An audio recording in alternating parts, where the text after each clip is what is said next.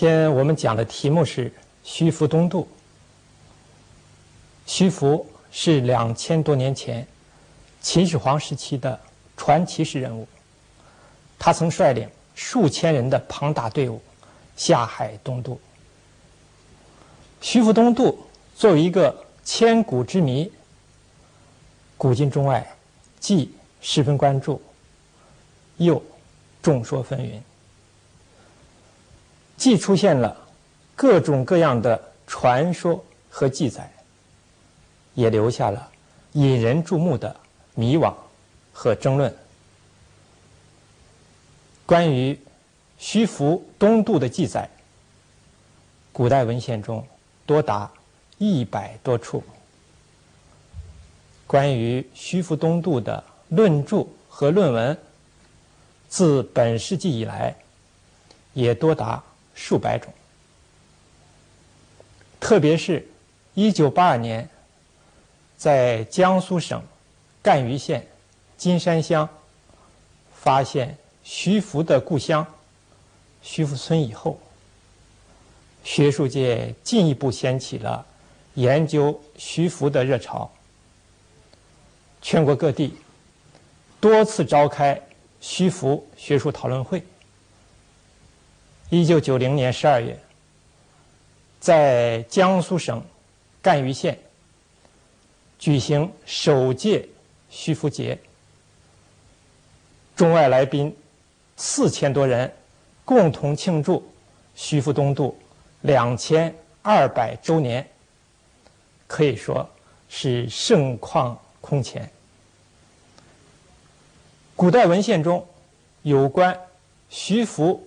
东渡的记载尽管很多，但就其可靠性和真实性来说，还应当首推西汉司马迁的《史记》。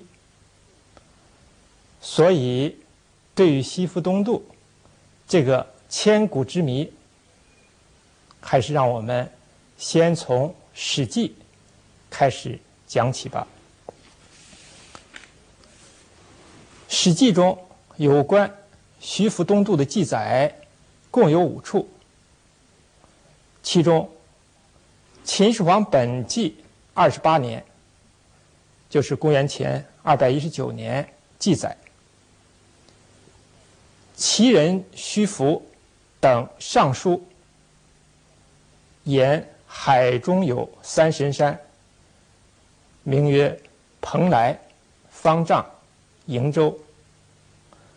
仙人居之，请得斋戒，与童男女求之。于是遣徐福发童男女数千人入海求仙人，其中的徐福就是徐福。福这个字儿啊，从一从今。不是城市的市。另外，《史记·淮南衡山列传》记载，秦始皇遣镇男女三千人，资之五谷种种，百工而行。徐福得平原广泽，指王。不来。那么这段意思呢，就是，就秦始皇啊，让徐福率领童男童女三千人和啊各种工匠，并携带五谷的种子东渡。徐福到达一片平原大泽，在那里称王，而不再归来。史记中其他。三处记载分别见于《秦始皇本纪》三十五年、三十七年和《封禅书》，这里呢就不再列举了。那么《史记》中啊，尽管有五处记载了徐福东渡的事儿，但是由于在很多具体问题上缺乏描述，那么所以有人认为啊。史记》的有关记载啊，语言不详，留下了一笔糊涂账，并由此引起一系列的争论。那么下面呢，我想择要啊介绍一下其中的五种争论和说法。首先啊，说一下这个徐福东渡的目的，主要有五种说法：一、寻求仙药；二、打通商路；三、殖民于海外；四、寻找瀛洲；五、开拓东方理想境界。下面分别解释一下这五种说法。寻取仙药是《史记》的说法。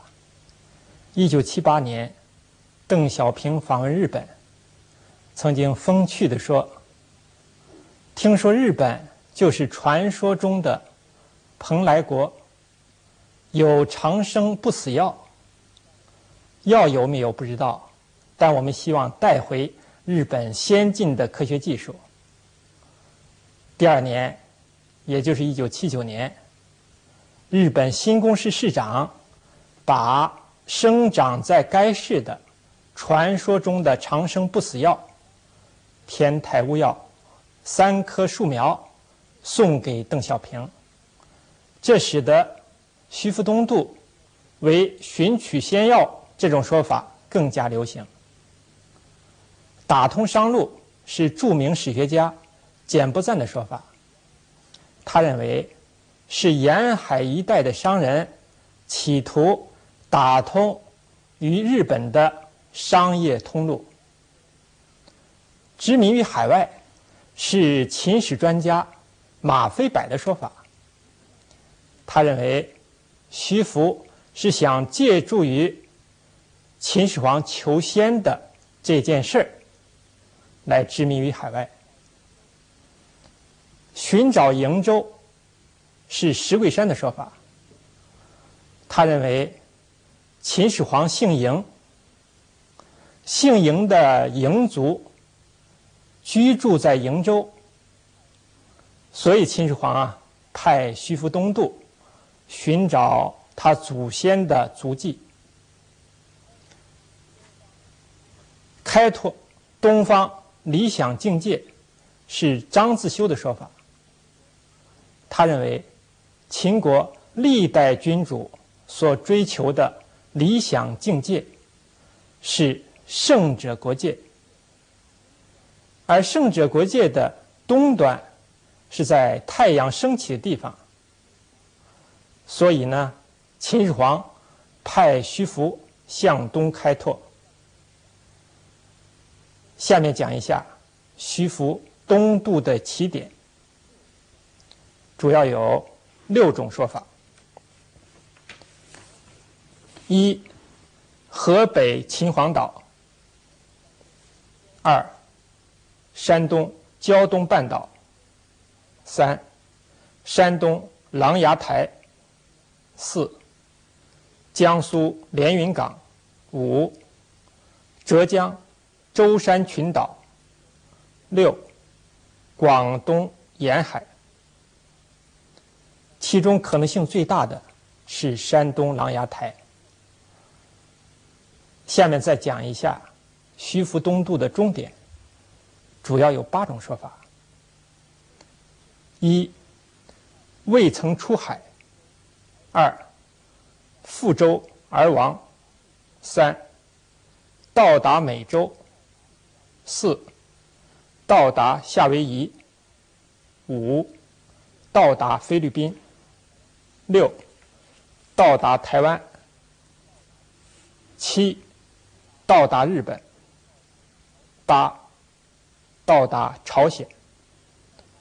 其中，到达日本的说法比较可信。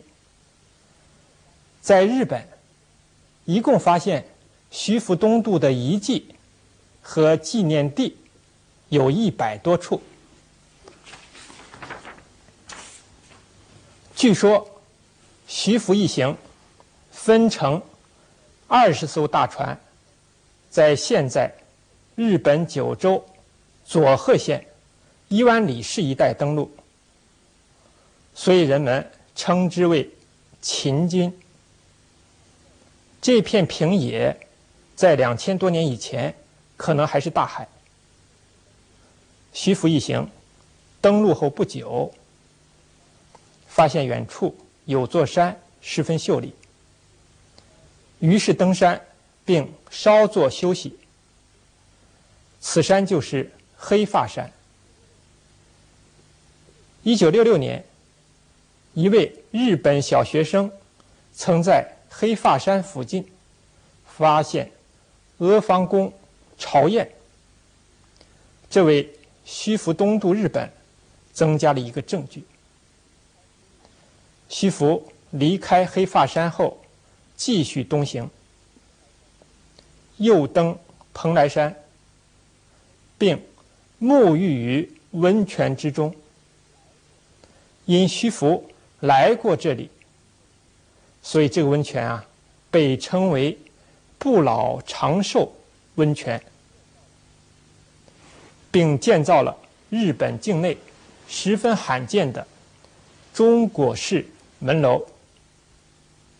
后来，徐福一行又登川航行了二十多公里，在朱富町一带再次登陆。直到现在，这里还立着一根徐福上陆地的标注。金立山建有。祭祀徐福的神社叫金立神社，包括上宫、中宫和下宫，把徐福尊为神社的金立大权限。权限啊，就是神灵的意思。远近参拜者络绎不绝。连日本天皇也多次派特使前去参拜。徐福登陆后，开了一口井，原来曾经叫徐福井。井口门的木牌上写着“御守洗井户”五个大字。井的附近竖立一块直径约三十厘米。高约六十厘米的翻柱石，相传是徐福的渡船所使用的。徐福使用过的酒杯的仿制品，有徐福的信徒们轮流放在家中奉祀。徐福渡船所使用的定时，现分布于日本九州北部沿海。出土于金立山山路的陶器，据说是徐福东渡时用来盛放五谷的种子的。出土于五琼市附近的瓮棺，据说是用来安葬徐福所率领的童男童女的。金立山西北约十公里处的古汤温泉，据说。是由徐福发现的。鹿儿岛县一带的岛平海岸，据说徐福也曾在这里登陆。鹿儿岛县川木野市的冠岳，据说因徐福把所戴的帽子留在这个山上而得名。三重县熊野市。波田须町的徐福墓，徐福墓旁边的徐福祠，徐福遗留下来的摩钵，原来存放在波田须神社中，后怕被盗，改由当地有名望的人士轮流保管。和歌山县新宫市的徐福街。前面有红色报箱和电话的那个店铺啊，是徐福寿司。新宫市的徐福饭店，大阪的徐园大饭店，新宫市徐福町的徐福墓，旁边立有徐福碑，还有七种碑，是当地人为徐福的部署所立的。和歌山县纳智圣补丁徐福庙中的徐福像。山梨县河口湖町的徐福祠，山梨县富士吉田市的徐福祠，富士吉田市还有纪念徐福的鹤冢和鹤冢碑。据说徐福死后化作神鹤，为当地人民谋求幸福。新宫市。早玉町的素玉神社，也将徐福作为神灵之一来奉祀。素玉神社中珍藏了不少与徐福有关的文物，如徐福木雕像、徐福普经图，还珍藏了在祭祀徐福的神马杜玉饰和。《玉传记》中所使用的虚福神教、虚福马鞍、神性传、白色神马、神马对视，每年十月举行一次，十分隆重。一般是先将神马和虚福马鞍由素玉神社。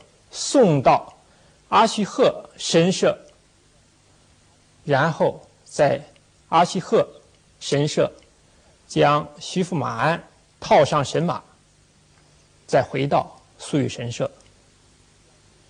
第二天，将徐福的神体请上神马，并开始沿街游行，然后将徐福的神体请往熊野河。举行玉传祭。日本纪念徐福东渡最隆重的活动是金立神社每五十年举行一次的徐福大祭。最近的一次举行于一九八零年四月，当时是金立神社创立两千二百周年，那么也是啊徐福东渡两千二百周年。参加者成千上万，非常热闹。监台徐福神教的教夫都头戴黑色礼帽，身穿白色礼服，都是受过高等教育的优秀青年。下面再讲一下徐福东渡的航线。如果说徐福东渡的终点是在日本的话，可能有人会提出这样的疑问：为什么比徐福东渡晚得多、造船技术也先进得多的日本遣唐使船那么容易沉没，而徐福东渡却能够成功呢？就对这个问题啊，日本有个学者叫千叶宗雄，他有一个解释。他认为啊，一方面。日本遣唐使船的船长和重要船员啊，不得其人，航海技术低下。另一方面呢，徐福东渡的航线啊，不同于唐朝和日本之间的航线。徐福东渡是从山东琅琊出发，向北沿着朝鲜西岸。到南岸，再借助于日本海的左旋回流，到达日本。而唐朝与日本的航线是在长江口和日本之间。关于日本海的左旋回流，通过投屏法进行实地测验已被证实。本世纪初，日本有关方面。曾经在朝鲜半岛投放空瓶大约一千三百多个。那么在这一千三百多个空瓶当中啊，有三百三十九个漂至海岸，并且被发现。那么这其中呢，又有二百七十四个，那么也就是啊，占漂至海岸总数的百分之八十，漂到了日本山阴北陆一带沿岸。那么这就证明啊，在古代确实存在一条啊，从朝鲜半岛到日本的一条自然航路。那么这条自然航路呢，也正是徐福东渡的航路，所以呢，这就使啊徐福东渡啊成为可能。那么另外啊，这根据中国和日本出土的文物啊来看，那么这条自然航线啊，在先秦时期啊就已经存在了。那么只不过呀，因为这条航线呢是一个单向的航线，所以啊。先秦的航海者往往有去无回，只能留居日本。呃，最后啊，我们讲一下徐福东渡后的几种说法。有人说，徐福东渡后成为日本的神武天皇。那么这种说法呀，最早源于中国的民间。在清代末年，黄遵宪啊，那么又予提及。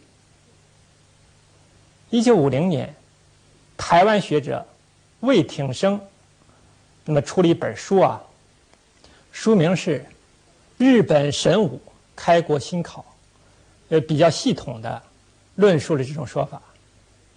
那么结果呢，这本书出版之后啊，在日本学术界引起了轩然大波。大多数日本学者都表示反对或者否认。那么，为了澄清这个问题啊，台湾另一个学者呢，彭双松，先后自费到日本去八次，并且呢，参阅了几百种中外的有关书籍。那么，他最后发现啊，这个在日本啊，呃，徐福东渡。和神武天皇东迁啊，大约有三十七项是相同或者相似的，所以在这个基础上呢，他呢又进一步、又系统的啊提出了这种说法。那当然呢，这种说法目前啊还是一家之言。有人说徐福东渡后，在日本修筑了万里长城。那么这种说法呀。最早源于日本民间，就是说呀，徐福啊，在登陆后啊，就是他在蓬莱山这一带啊，修筑了万里长城。那么日本有关方面啊，在八十年代啊，对这段长城啊进行了考察。那么实际上啊，这段长城啊就是一段石墙。那么它的长度呢，呃，大约是三百公里。呃，断断续续，它的形状呢是呈梯形，这个上面大约零点五米宽，它的高度呢大约是一点五米。那么有人推测呀，徐福啊修的这段石墙呢，那主要就是为了防御啊秦始皇的追兵，啊，就是他怕呀，他这个领了几千人来以后啊。秦始皇啊，派人来追赶他，所以他为了防御秦始皇而修的这段长城。当然，这只是传说。那么也有人说呀，徐福在日本还有情侣。这个徐福啊，在日本登陆以后，由当地酋长玄奘带着他呀登上了金立山。那么下山之后啊，玄奘呢？又请徐福到家中做客，并且啊，让他的女儿阿晨来作陪。那么结果啊，徐福和阿晨一见钟情。后来呢，两人常在现在被称作夫妇石的地方幽会。如今，很多恋人常来这个地方占卜。据说啊，只要能把树枝贴到这块石头的侧面，这对恋人便可以啊喜结良缘。阿晨死后，当地人为他建造了一尊神像，称作阿晨观音。常年供奉，在金立神社每五十年举行一次的徐福大祭中，人们总是把徐福神教抬到阿陈观音的宫前，使徐福与阿陈这段情侣见上一面。这秦始皇统一全国后啊，那么据说啊，他平生的愿望基本都实现了。那么只有一件事啊，还困扰着他，那么这就是啊，长生不死，就他想长生不死。那么所以当时徐福啊等人吧，为了迎合秦始皇的这种心理，那么就提出了要渡海求仙的这样一个说法。那么秦始皇对于啊这个下海求仙啊，他是满怀希望，并且啊不惜血本。那么，但是正如啊李白所说：“徐福载秦女，楼船几十回。但见三泉下，金棺葬寒灰。”还没等徐福东渡归来，秦始皇却已葬身骊山了。据说呀，历代帝王的陵墓都是坐北朝南。以求吉利，那么只有啊，秦始皇的陵墓是坐西朝东，以盼徐福东渡归来。